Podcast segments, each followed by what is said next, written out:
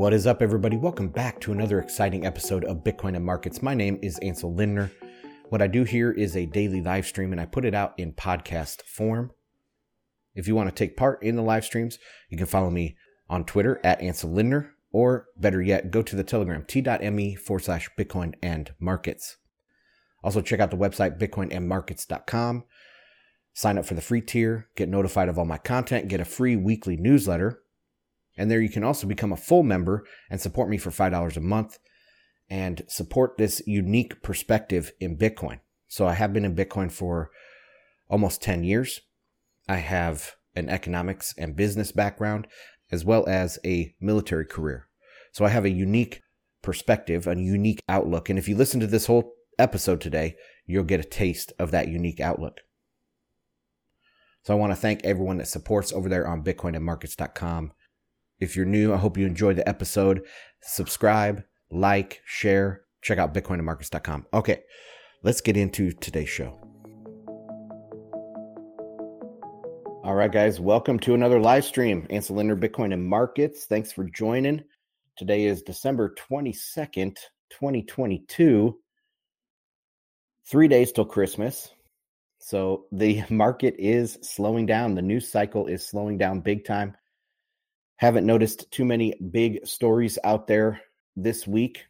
I mean, we've covered some of them here on the show, like the Japanese yield curve control, but we've talked about that a couple times. And then today on FedWatch, which we did at 12:30 Eastern time, um, talked about yield curve control in much more depth. So check out the recording of that show on the Bitcoin Magazine channels uh, if you missed it. Uh, other than that, not a ton of macro news going on today. I was going to cover a few headlines, a few things, some of the stuff I posted in Telegram, uh, just talk through those things, and then open up the mic. So it should be a pretty short day today. Get you guys uh, some information, then get you back out to doing what you got to do to finish up work or whatever you got going on before you go on Christmas break. Hopefully, you guys have stuff planned with the family and all of that. So, what should we hit first? Okay, this is, I mean, some of these are going to be random because I do post a lot of random stuff on the Telegram, but uh, I found this, this YouTube channel last week, maybe. And what's the name of this channel? Uh, it's something weird. I'm going to open up one of their videos here that I posted. It's called Schwerpunkt, and it's a European dude, and he's talking all about ancient history or medieval history mainly, but uh, he gets into some ancient history, and I I just like it because you know I talk a ton about geopolitics, and normally in human history, it, you know, most of human history is violence and war and death and disease, right? We've lived in this bubble over the last 50 to 100 years, especially since World War II, of relative peace and rule of law and free trade. And that is not the normal state of humanity. Um, and he has a great way of saying, like, in this this video that I linked, he was talking about the Merovingians and the um, Carolingians. You know, the the dynasty there, or the two dynasties in the first two dynasties of the Franks, I guess you could say, and how they would just look at modern people and spit in their face and think they're so weak and think they're so like horrible, horrible, flabby, weak people. And that back then it was just all about who can kill who. That's who has the power and whatever. So the, the, way he looks at history is very, very interesting. And they're really long, drawn out, um, one almost like lectures, you know, like going to an uh, hour or 90 minute lecture and someone just talks about uh, some topic in medieval history for a long time. I mean, he's very uh, seemingly well educated about this stuff. And so I thought it would be cool to share with you guys. So check out that channel, Schwerpunkt. I put it in the Telegram group. Okay. Um, what's another thing here? Okay. So I did post this tweet about reverse repo rates.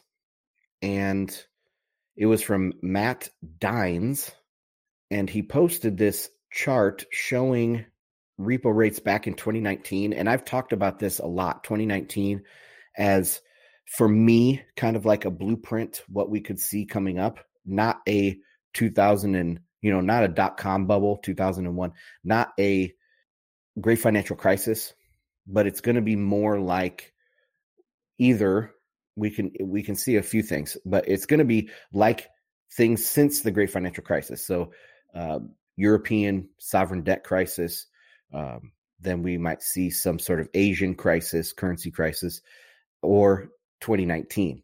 And so th- those are this is the, those are the blueprints that we have to go off of. I think for the next cycle, just because you know everything changed in 2008. We're not going to see something like we saw maybe in 1980s. It was it's completely different than back then. The only thing that's the same is that the CPI has gotten so high. But really, the reason the CPI got so high is because of supply shocks. And so we can't, there wasn't, yes, there was the oil embargo, okay, in the 70s and stuff, but not nearly at the scale of what we saw with COVID, where the entire global economy shut down. So we have to go back to, say, the 40s, 80 years ago to see a similar effect to the um, supply chains and to the global economy, like you know, shutting for a, a world war, shut down the global economy for four years or more. I mean, Germany went into Poland in '39, right, and then uh, the bombs dropped in Japan in 45. So that's a longer period of time. But the the acute phases of the war, I think, were like four years, basically. Anyways, um, so we have we we can't look at 1980. We can't look at 2000.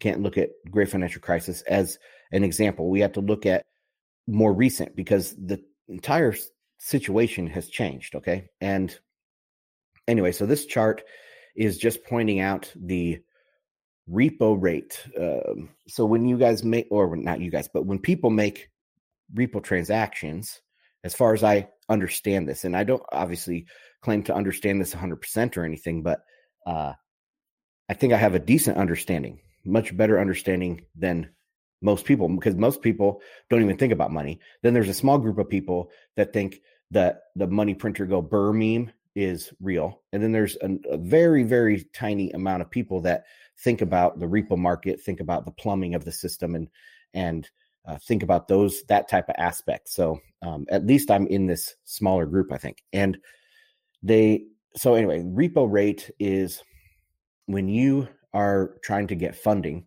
and you bring collateral to the table, right? Because let's say you want some cash to meet your meet your uh, business needs over the next day to week or whatever it is. So you come with your collateral to the repo market. You say, I need some cash, and they'll give you cash, but it's not going to be a one to one. Like you have a face value on your collateral of a million dollars and you're going to get a million dollars in cash. Usually there is a haircut. Okay, that haircut is going to be the market rate plus a little bit. You can see in this chart that I posted in Telegram these spikes that happen. So every once in a while, there is contagion in the plumbing or a blockage in the plumbing, however you want to say that. And it immediately spikes the price. This haircut, they call it, that they add on top, your collateral is worth a lot less in the market. So you need dollars badly to meet your payment needs but all of a sudden the collateral that you have to trade for it is worth only 90% of what it was yesterday what it was an hour ago. So then what do you do? Well then you're uh, freaking out. You need to go buy some more collateral. Some there, there's demand for collateral big time demand. Rates fall rates fall. People flee into the safety of that collateral and it goes from not even into long bonds. At that point, it goes into the shortest, most pristine collateral, which is, you know, the treasury bills, the four week, the two month, the three month, those type of things. So the short term rates crash in that situation. Um, but anyway, that's uh, uh the uh, the repo haircut, the repo fee that you have to pay spikes. And that is a sign of, you know, extreme credit pressure. Uh, some sort of deflationary shock is happening right now in the economy. And so back in 2019, we saw the, well, we saw kind of a prelude to it right at the beginning of 2019. I think it was like January 1st or 3rd or something like that. Then we saw another one, of course, in September, right at the end of Q3. Because at the end of Q3, a lot of things coincide right there. You have um, end of fiscal year for government and government contract, government contracts, government contractors. Uh, it's traditional holdover from the harvest season, you know, with a lot of kind of deliveries and that those type of options, contracts, and hedging. Um, lots of things come to a head at the end of the third quarter.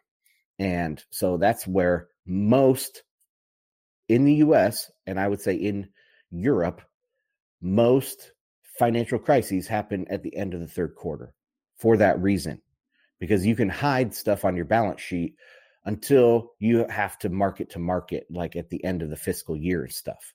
And so that is, if you go back and look at all the stock market crashes and things, most of them happen at the end of the third quarter, plus or minus a couple weeks from the end of the third quarter. There's only a few. I, I went back and looked at this as well because someone asked me a, a week or two ago about this question. And there's only a couple that happened like in January, February. I think it was Carr, if, if he's in here listening. And those are Russian and Chinese. So they're not Western, they're not US, not European and uh, so those types of crashes they they don't really affect the entire globe maybe the chinese one would but uh, no the west does not seem to have these crises around december january february march there's a couple because of the end of the third or end of the first quarter you know the six month mark from the end of the third quarter and then the end of the third quarter is the big one so if you're uh, thinking about like recession, you're thinking about oh, there's going to be some stock market crash, there's going to be some sort of uh, liquidity crisis out there.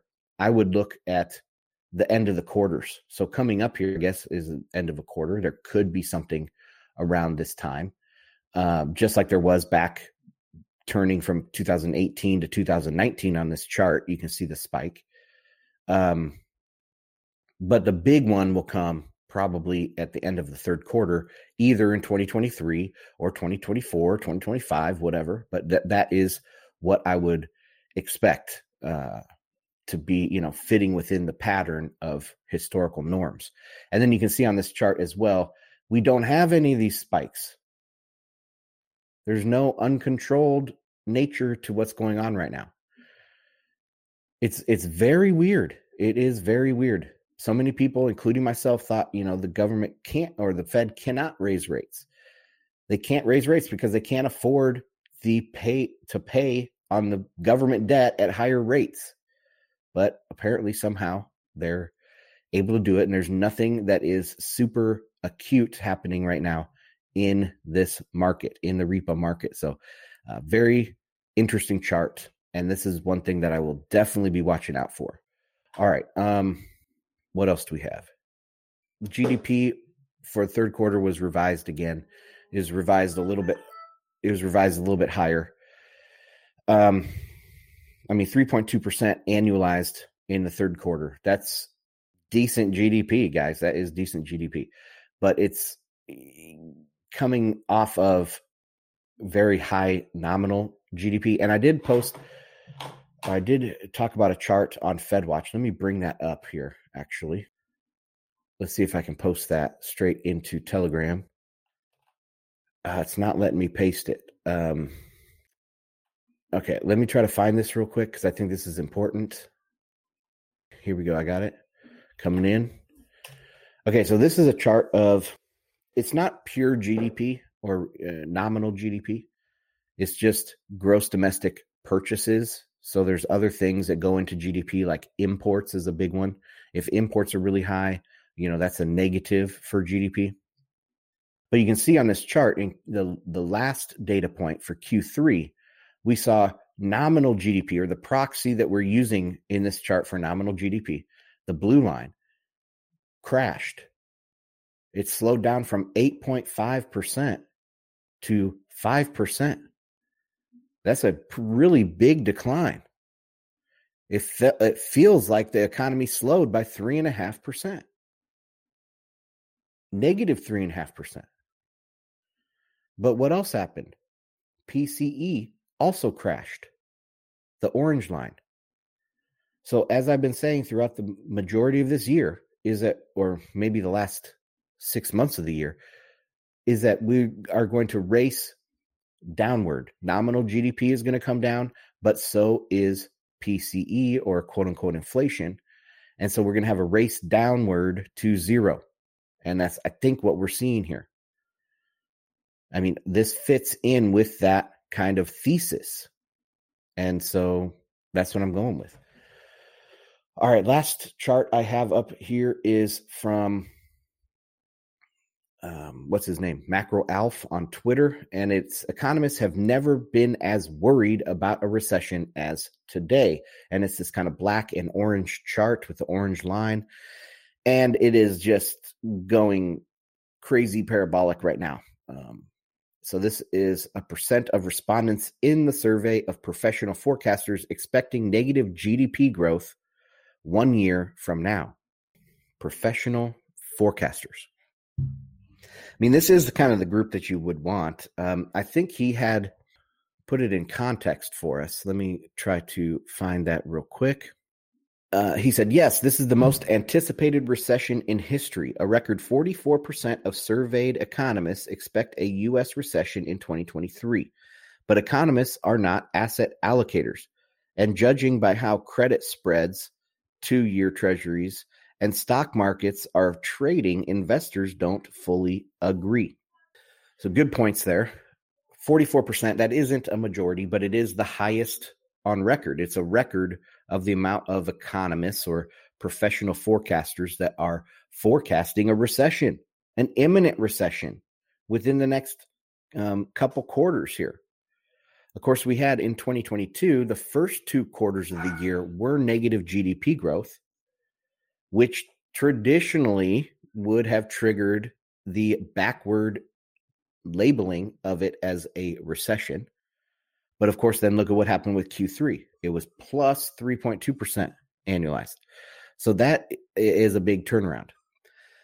Anyway, so maybe there is mixed signals going on here in the economy. And I tend to be a contrarian, as you guys know. So I will not be agreeing with these professional forecasters and uh, economists. So if they're at a record high amount thinking a recession is coming, I think it's a pretty good bet to go opposite of these guys. So that is what I'm doing. I don't think there's there there could be a, a slight there could be a couple months of negative GDP growth, but I don't think it's going to be considered a recession. So, or if it is, it's a very slight recession and it's over. It's not going to be a hardcore recession. All right, so that's what I have here. Let's take a look at Bitcoin real quick, since this is Bitcoin and markets. Pulling up the chart.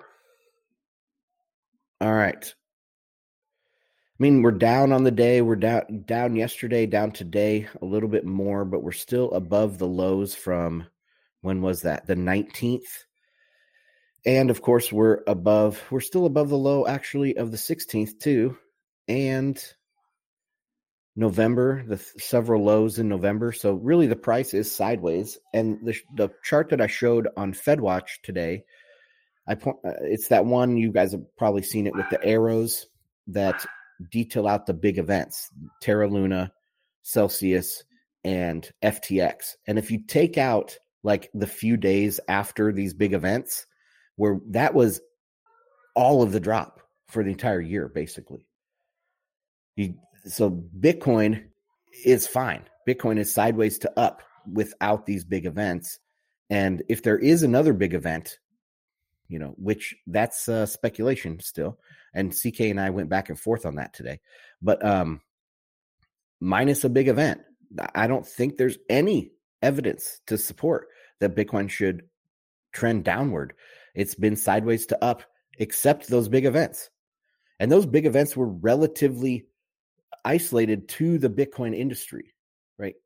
That was another thing I pointed out on FedWatch was looking at the chart. Yes, the direction is directionally similar to stocks and even the price of bonds, not the yield, but the price of bonds.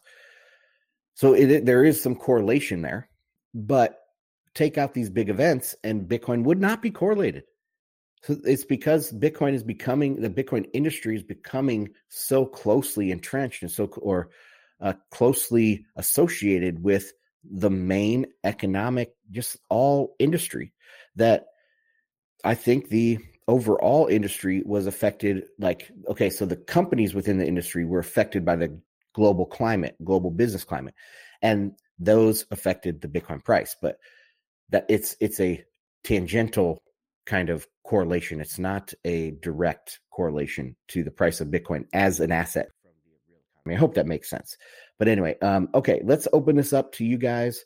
Thursday, December 22nd. Tomorrow is going to be a free form Friday, unless we have some big news. Uh, so we'll do the same thing tomorrow, open it up to people to raise up their own topics, um, make comments on the general market, fill me in on stuff that I haven't seen over the last 24 hours but the mic is open if anybody wants to raise anything now. And while I'm waiting on that, as I usually do here, guys, drop in the admin notes. Guys on the podcast, make sure you're subscribed.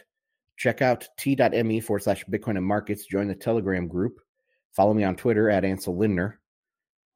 Trying to push my listens up to my goal this month of 18,000 listens on the podcast. So I hope that it comes up. Okay, we have Darren and Carr. I'm going to bring Darren in Darren, what's on your mind? What's uh, up?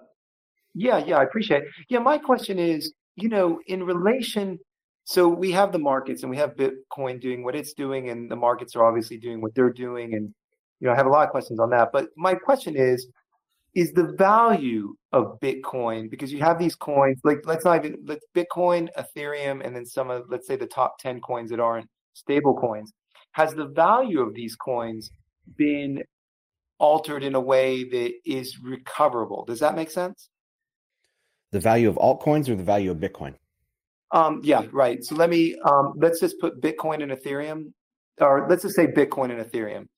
Uh, Bitcoin, I wouldn't even say because I say Bitcoin does have the value, but let's say Bitcoin, Ethereum, and then mm, coins like uh, uh, Avalanche or Solana or or Cosmos, those type of coins, has the value been altered in the sense of the perception of, you know, you had the Plan B, I think it was Plan B, that uh, forecast, but has the value been altered in terms of what these coins could be worth or should be worth?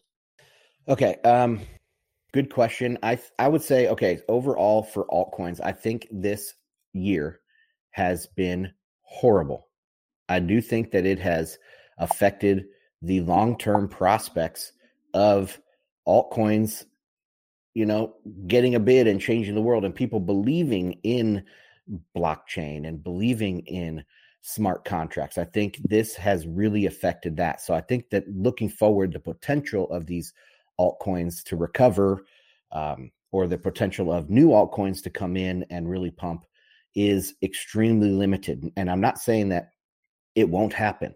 I'm I'm saying I don't think we will see a 2017 again and I don't think we'll see a 2021 again. Uh, I think that those days are kind of past us, at least for a while. Maybe, you know, eight, ten years, maybe there'll be another sort of cycle. But I think that overall, the altcoin side of the house is pretty damaged from from this. Now that does affect Bitcoin because Bitcoin is these things are seen as a substitute.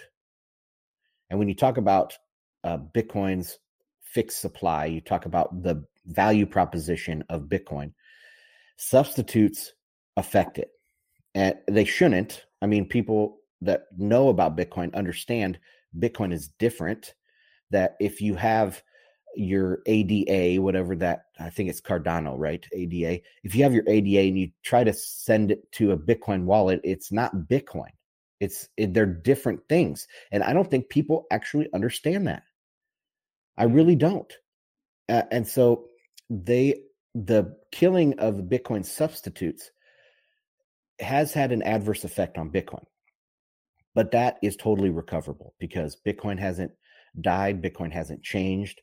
Uh, the value proposition of Bitcoin is completely unaffected, 100% unaffected. It's just this perceived substitution effect. And that's why I say that one of the biggest things we can do for Bitcoin is really hammer home that there is no substitute for Bitcoin, that the Bitcoin is not crypto and crypto is not Bitcoin.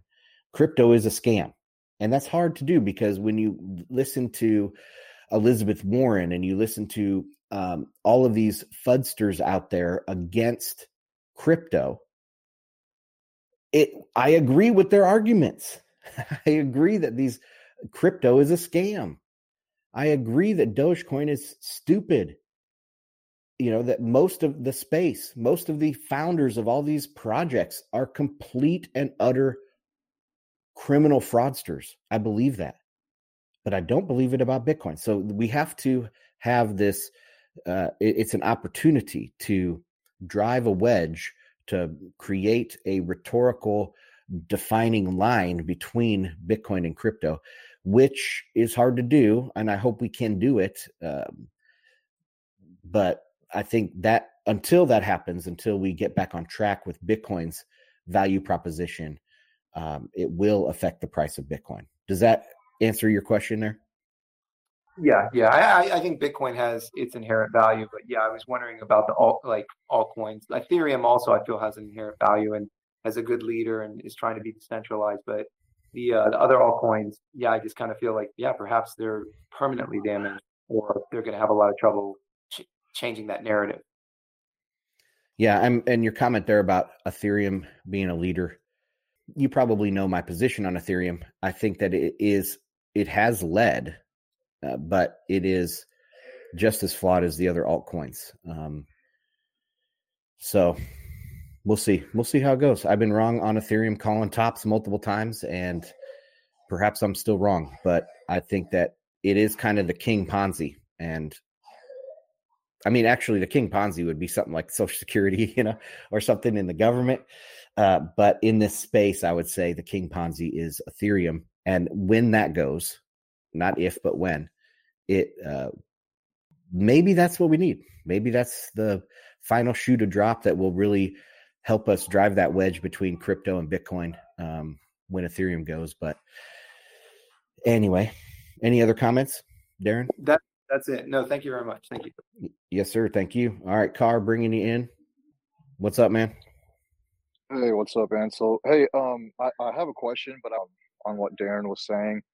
So, um, like, I came, I came to being kind of like a Bitcoin only person through like going through the rabbit hole and, and really realizing like Bitcoin does have a definite use case. Like there's definite need for, you know, a sovereign store of wealth and it behaves like gold. So therefore, like it has a addressable market cap of at least gold's market cap. So, you know, like that just that is like what 20x from here. The other altcoins, um, they kind of don't have a mark like a addressable market cap. Like they don't really have a use case. Most of their price is pure speculation. You know, there's there's no like cost to mine them. You know, there's there's nothing really there. They try to like bring in the money and then create like some some use case. Um, so to me, it's it's more risky to even speculate on those, even if we're trying to gain fiat dollars. But another thing is, um, Bitcoin to me is a very binary thing. So like if Bitcoin fails, they all fail. Essentially, you know, we live in like a CBDC world. But if Bitcoin succeeds, it has the capability to replace the monetary base, which is like 21 quadrillion dollars or something like that. And if, and if you stretch a Satoshi into a dollar, even if it gets there, it's, you know, it's well past like 10 million, I, I believe. So um, I try to just concentrate my bets on an extremely high beta asset like Bitcoin that's going to build me wealth. Um, whereas like the altcoins, um, we've all dabbled in them. Some people get really rich and you know maybe keep it or maybe lose it, like Sam Bankman-Fried. But you know, um, I find that the people who who really build wealth in cryptocurrency over the years have stuck to Bitcoin. So that's how that's how I look at things. I mean, I, and all of these L1s essentially have the same function. You know, they're scriptable, programmable uh, tokens like Cardano and all of them, and and they all have leaders. Um, you know, which Bitcoin does not. And, and understanding what Satoshi did, I believe that was another like huge turning point for me personally. Um, the fact that he created this like and, and left, um, that's that, that sets Bitcoin totally apart from these other things. So um, so yeah, and, and my question my question Ansel was, uh, what do you think about like the bond move today? Like there was no bond move, and we had you know the the, the Japanese government and we've had uh, you know the Fed and the ECB saying up, up, up.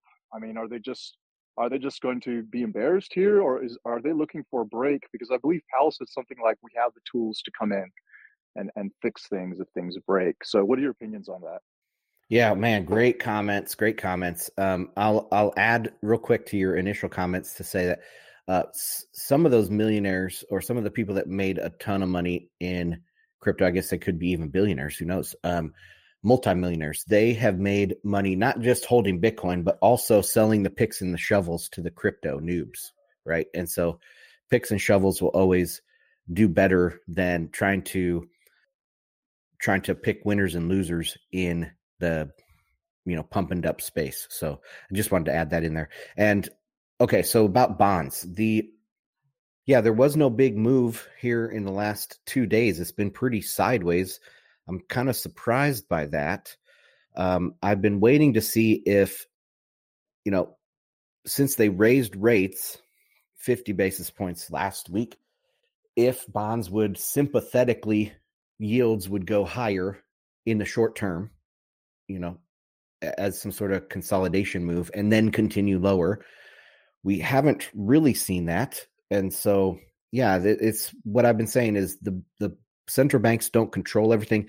Their narratives, you know, their hawkish uh, press releases and things aren't moving the market anymore. And I think that's a sign that things are about to go the other direction. So, uh, you know, they brought out all their big guns. Even the Bank of Japan changed their policy.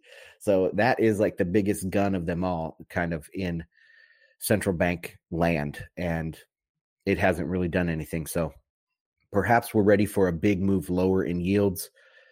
Uh, I've been watching the the 10 year. Let's check out the spread. Let's check out the 210 spread and some of the other spreads. So the okay, the two the 10 3 month spread is at negative 66 bips. Oh my goodness. Negative 66. God damn, that's big. Uh, the 210 is negative 59. What else do we have? I have I tracked some other ones. The five two is negative 48.